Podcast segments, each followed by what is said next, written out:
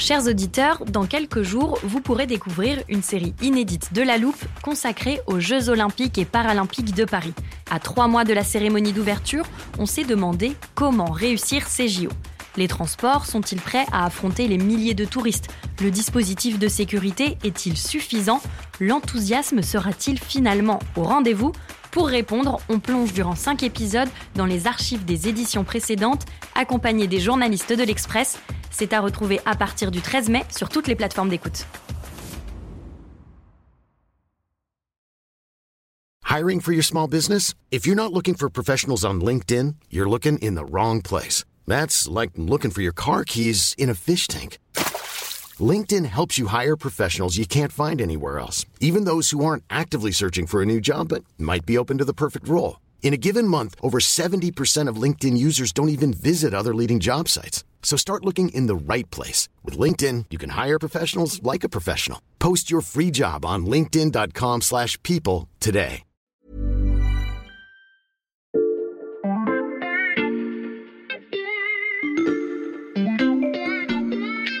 Bonjour, c'est Charlotte Baris. Bienvenue dans La Loupe, le podcast quotidien de l'Express.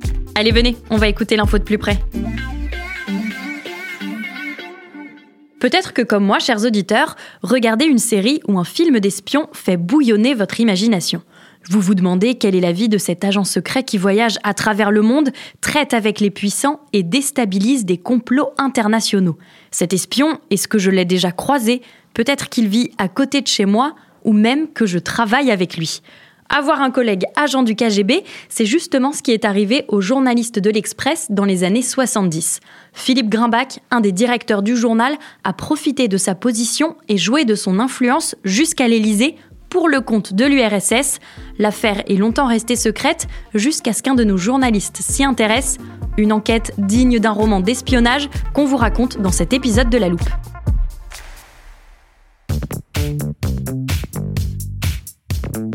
Les enquêtes d'espionnage, c'est le sujet de prédilection d'Étienne Girard, rédacteur en chef du service Société de l'Express. Et cet épisode ne déroge pas à la règle. Bonjour Étienne. Bonjour Charlotte. On va dans un instant s'intéresser à ton enquête sur ce journaliste espion du KGB, mais pourquoi c'était important pour l'Express de raconter cette histoire qui touche à son image? Bon, c'est évident que c'est un sujet délicat. D'abord, à la rédaction, on s'est tout de suite autorisé à travailler sur le sujet. Il y a d'abord une raison pragmatique. Euh, l'info existe. Un jour ou l'autre, elle peut sortir. Donc autant que ce soit l'Express qui fasse son examen de conscience, qui enquête sur lui-même et publie l'information. Mmh. Par ailleurs, on pense que la vérité doit passer avant toute chose.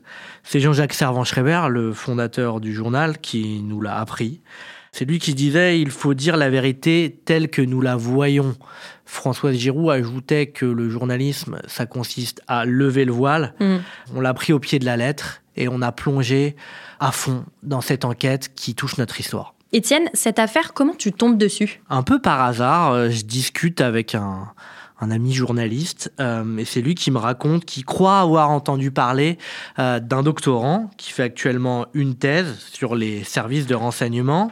Dans ses recherches, il tombe sur le nom de Philippe Grimbach, journaliste français, notamment ancien directeur de l'Express, décédé en 2003. Philippe Grimbach est présenté comme un agent du KGB recruté en 1946. Mmh. Et ce nom, il serait contenu dans des archives conservées à l'université de Cambridge au Royaume-Uni. Qu'est-ce qu'il y a dans ces archives? En fait, depuis 2014, les documents de Vassili Mitrokin, archiviste en chef du service secret soviétique entre 1972 et 1982, y sont entreposés. Mhm. En 1992, ce lieutenant-colonel du KGB fait défection au profit du Royaume-Uni.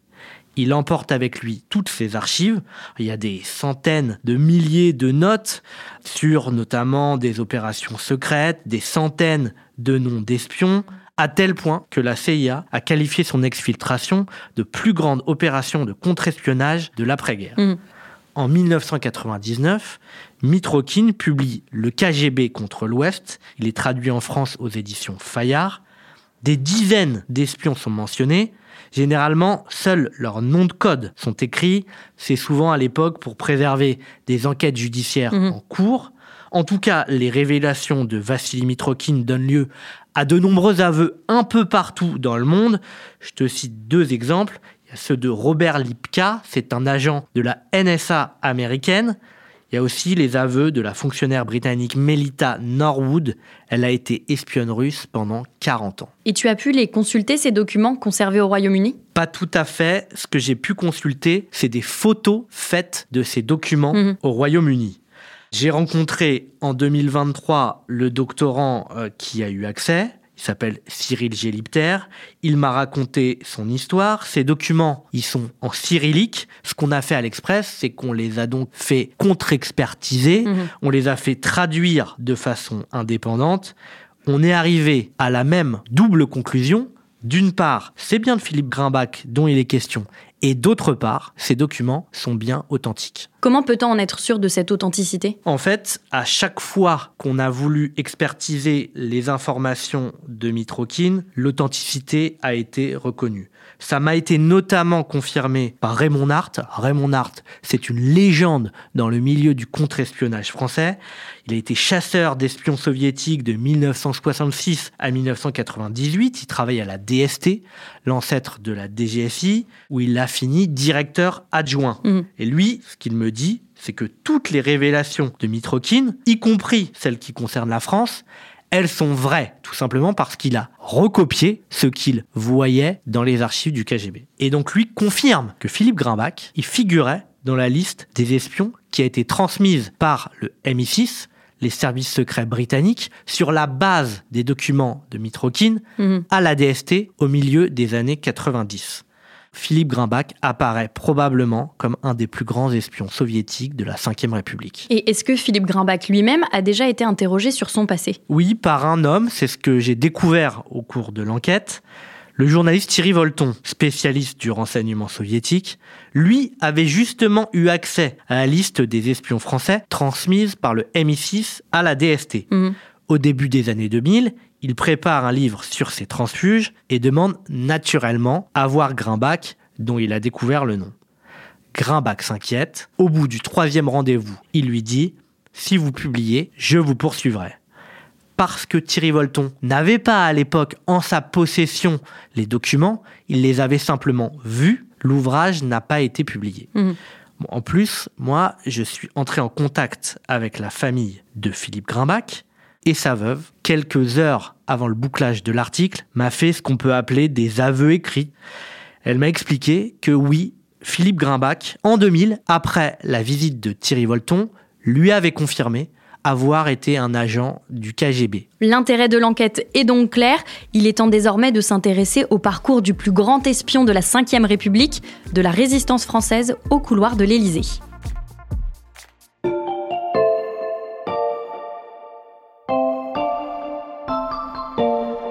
Alors Charlotte, pour vous présenter à toi et tes auditeurs qui est Philippe Grimbach, a avec moi un extrait des archives de Mitrokin où on y fait sa description dans le langage du KGB. Mhm. Je lis. Grimbach Philippe, né en 1924, juif, rédacteur du journal L'Express à Paris, journaliste, proche de Giscard d'Estaing, recruté en 1946. Je te propose de commencer par le début de cette description, l'environnement dans lequel grandit Philippe Grimbach. Oui, il est donc né en 1924 à Paris. Philippe Grimbach est de confession juive. En 1940, le régime pétainiste le menace. Il émigre donc aux États-Unis avec sa mère, son frère, sa sœur. Là-bas, il va s'initier au journalisme auprès de La Voix de l'Amérique. C'est la radio du gouvernement américain. Il va aussi faire son service militaire avec l'armée américaine. En 1943, il rejoint l'armée de la résistance à Alger. Juste après la guerre, Philippe Grimbach est décrit comme politiquement très proche du Parti communiste. Et ensuite, comment est-ce qu'il devient journaliste? En 1945, juste après la guerre, il va travailler quelques mois au ministère de l'Information. Ça lui plaît pas, l'esprit d'épuration de l'époque lui déplaît profondément. Mhm. Alors il va travailler, il va s'initier au journalisme au sein d'une petite revue marxiste. Ça s'appelle Volonté de ceux de la résistance. Puis en 1946, il est embauché à l'agence France Presse, l'AFP. Il n'y reste que deux ans. Il démissionne et rejoint alors Libération, qui est à l'époque un journal dirigé par Emmanuel Dastier de la Vigerie, député apparenté communiste. En 1949, il part étudier le journalisme à l'université de Columbia, à New York, Mhm. puis de retour d'Amérique, débarque à Paris Presse. On n'est plus du tout dans la presse ni communiste ni marxiste, puisqu'il s'agit d'un quotidien proche de la droite parlementaire, où il croise Jean-Jacques Servan-Schreiber, qui est lui déjà éditorialiste à 27 ans. Et il va donc suivre Jean-Jacques Servan-Schreiber lorsqu'il part fonder l'Express. Oui, en 1954, quelques mois après la fondation de l'Express, JJSS, comme on le surnomme, le recrute au journal comme rédacteur. Grimbach s'impose très rapidement comme un des principaux collaborateurs du patron de presse, son chef de cabinet, dit-on même. Dès 1955, il est secrétaire général de la rédaction, puis rédacteur en chef en 1956 à la façon de son mentor, Grimbach pratique un journalisme engagé, parfois à la frontière du conseil politique. Et il reste longtemps à l'Express? Bah, Il a quitté en 1963. Il y revient en 1971. C'est Jean-Jacques Servan-Schreiber en personne qui le rappelle. On va citer un peu le contexte. À ce moment-là, 12 journalistes ont démissionné pour protester contre le mélange des genres entre les fonctions politiques de JJSS. Il est député radical de Nancy et son rôle au sein de l'Express. Mm. Philippe Grimbach devient alors directeur politique de l'hebdomadaire. En fait, ça veut dire numéro 1 bis derrière Françoise Giroud. Il a un rôle très très particulier parce qu'il coordonne le journal tout en s'activant pour la carrière politique de JJSS. En juillet 1974, nouveau tournant, Françoise Giroud entre au gouvernement, Philippe Grimbach devient numéro 1 directeur de la rédaction de l'Express. Je relis la description dans les archives russes. Il est recruté en 1946. Comment Philippe Grimbach se retrouve-t-il agent du KGB Alors, ce qui figure dans les archives du KGB, c'est qu'il serait rentré au KGB pour des raisons idéologiques, puis aurait commencé à travailler pour de l'argent quelques années plus tard pour améliorer ses revenus de journaliste et s'acheter un appartement à Paris. Mmh. Sa famille raconte une histoire un peu différente euh, qu'il est intéressant de mentionner également. Euh, son épouse, sa veuve, euh, m'explique que Philippe Grimbach a commencé à collaborer avec le KGB par idéologie, parce qu'il avait été choqué du racisme de l'armée américaine pendant son service militaire au Texas. Mhm. Puis il aurait voulu, dès les années 50, arrêter, sauf qu'il était menacé, lui et sa famille, par le KGB.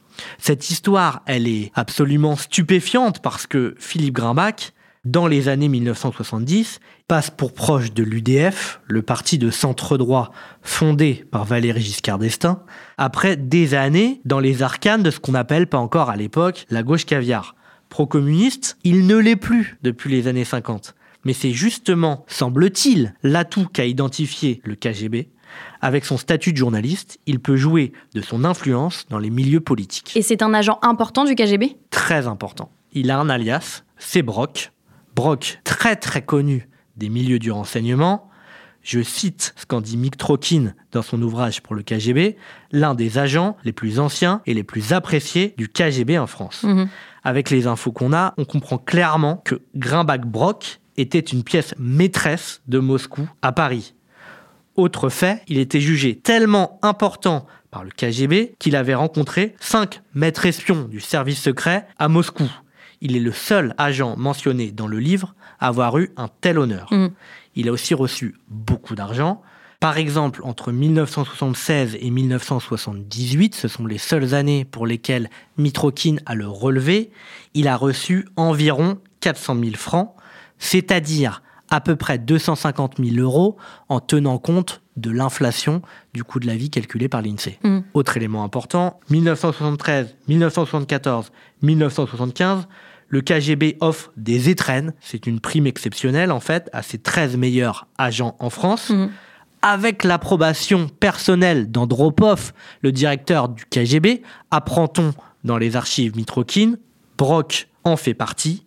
Il est même le deuxième agent français le mieux gratifié à l'époque. Et quelles sont ses missions? Bah, Grimbach, c'est l'illustration des méthodes du KGB on recrute des jeunes à fort potentiel, avec des opinions communistes, mais on ne va pas les faire travailler dans des organes communistes. Pourquoi manipuler des convaincus? Au contraire, ce qui est intéressant pour le KGB, c'est d'infiltrer des sphères qui pensent différemment, tout particulièrement les sphères du pouvoir. Mmh. Il est donc écrit dans la description de Brock qu'il a de bonnes relations personnelles avec Edgar Faure, qui fut président de l'Assemblée nationale, avec François Mitterrand, qui fut président de la République, avec le ministre des Affaires étrangères de Pompidou, Schumann, avec Gaston Defer et avec évidemment Jean-Jacques Servan-Schreiber. Il est question de renseignements, d'informations, de missions et d'actions effectuées par Philippe Grimbach. Il n'y a rien d'extrêmement précis, sauf une mission très détaillée. Et en quoi elle consiste? Ah, Elle est stupéfiante, on la croirait tirée d'un roman d'espionnage. Mhm. On est pendant la campagne présidentielle de 1974. On rappelle, Georges Pompidou vient de mourir. C'est une campagne éclair. Et Philippe Grimbach reçoit du KGB, sur instruction personnelle d'Andropov, apprend-on encore, les conseils prétendument donnés à Giscard d'Estaing par les Américains pour battre Mitterrand et Jacques Chaban-Delmas, ses rivaux du premier tour. Il s'agit en fait d'un faux document fabriqué par le KGB Mhm. que Grimbach fait parvenir à Chaban-Delmas ainsi qu'à quelques autres responsables politiques de la droite dans le but de faire obstacle à l'union au second tour des différents courants de la droite. Il s'agit donc d'influencer l'élection d'une certaine manière pour faire gagner François Mitterrand qui, tu te rappelles, à l'époque a fait alliance avec le Parti communiste. L'agent Brock était donc un précieux élément de Moscou en France, mais comment personne n'a pu remarquer son influence, c'est dans la suite de cet épisode.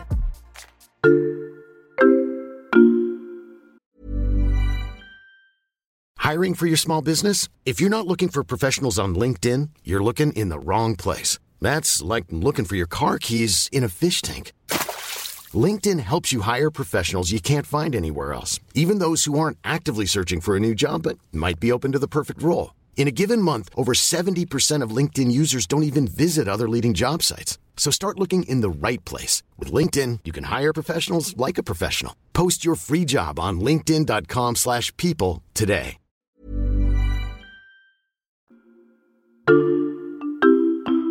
Étienne, tu as évoqué l'influence politique dans les missions de l'agent Brock, mais j'imagine qu'avec sa position, il pouvait aussi influencer les informations. C'est forcément une chose à laquelle on pense, c'est une question légitime. Alors, a priori, la réponse serait plutôt non. Il n'y a aucune opération à ce sujet qui est mentionnée dans les archives. Alors, on ne parle pas de l'Express comme organe utilisé pour la désinformation. Et Raymond Hart, l'ancien directeur adjoint de la DST, m'a donné son analyse à ce sujet. Lui pense que Philippe Grimbach n'a jamais été un agent de désinformation journalistique. Pourquoi? Parce qu'au KGB, les rôles étaient bien répartis. Il y avait d'un côté les agents qui faisaient de la désinformation, et ils faisaient que ça, mais Philippe Grimbach, lui, il pouvait faire beaucoup plus que ça. Ce qu'il était capable de faire, c'était de prendre du renseignement politique au plus haut niveau et tout répéter au KGB et même, on l'a vu, dans des cas extrêmes, essayer de désinformer directement les responsables politiques sans passer par les journaux. D'ailleurs, quand on regarde les pages de l'Express de ces années-là, on est très loin de la complaisance à l'égard du régime soviétique. Tu as des exemples de ça? Bah, en janvier 1976, l'Express consacre par exemple un numéro spécial à La tentation totalitaire. C'est un essai de Jean-François Revel, qui est un des dirigeants de l'Express, dans lequel l'intellectuel s'inquiète de la préférence d'une certaine gauche occidentale pour les régimes autoritaires, pour peu qu'ils soient anticapitalistes. Le directeur du journal, au moment où sort cet article, n'est autre que Philippe Grimbach. Il y a un seul article qui suscite le doute ou le questionnement. On est en août 1960. Philippe Grimbach a proposé à son ami très proche, François Sagan, ce sera même son témoin de mariage, de l'envoyer en reportage à Cuba pour l'anniversaire de la révolution de Fidel Castro. L'écrivaine en revient avec deux articles, typiquement à la façon Sagan. Ils sont drôles, piquants, critiques, mais pas excessivement. Et pourquoi c'est uniquement l'aspect politique de Grimbach qui intéressait le KGB Bah, ce qu'il faut comprendre, c'est que depuis les années 50, l'Express est un journal engagé, de haute qualité, dans lequel les dirigeants ont des liens resserrés avec le monde politique. En 1959, François Mitterrand est en proie à ce qu'on appelait l'affaire du faux attentat de l'Observatoire. C'est une manip politique qu'il met en très fâcheuse posture.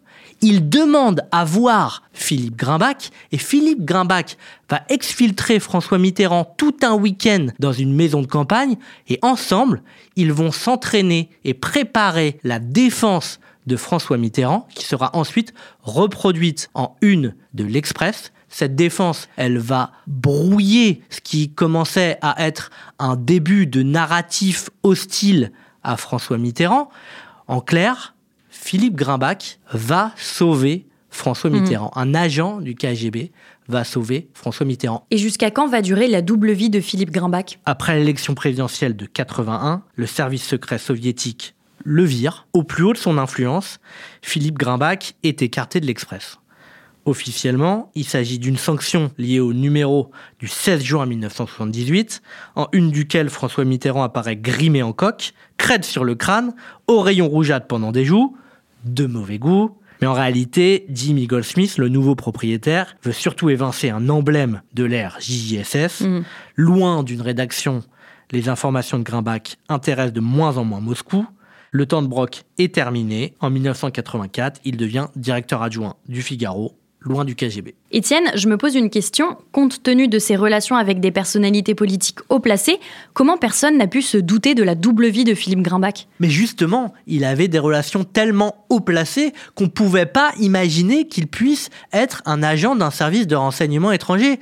Il était un des conseillers les plus écoutés à la fin des années 70 du président Giscard d'Estaing. Rendez-vous compte, la DST ne l'aurait jamais soupçonné. Mm. L'autre raison, c'est que le KGB, à la fin des années 40, a encore table ouverte en France. L'URSS a très bonne réputation, c'est la résistance au nazisme.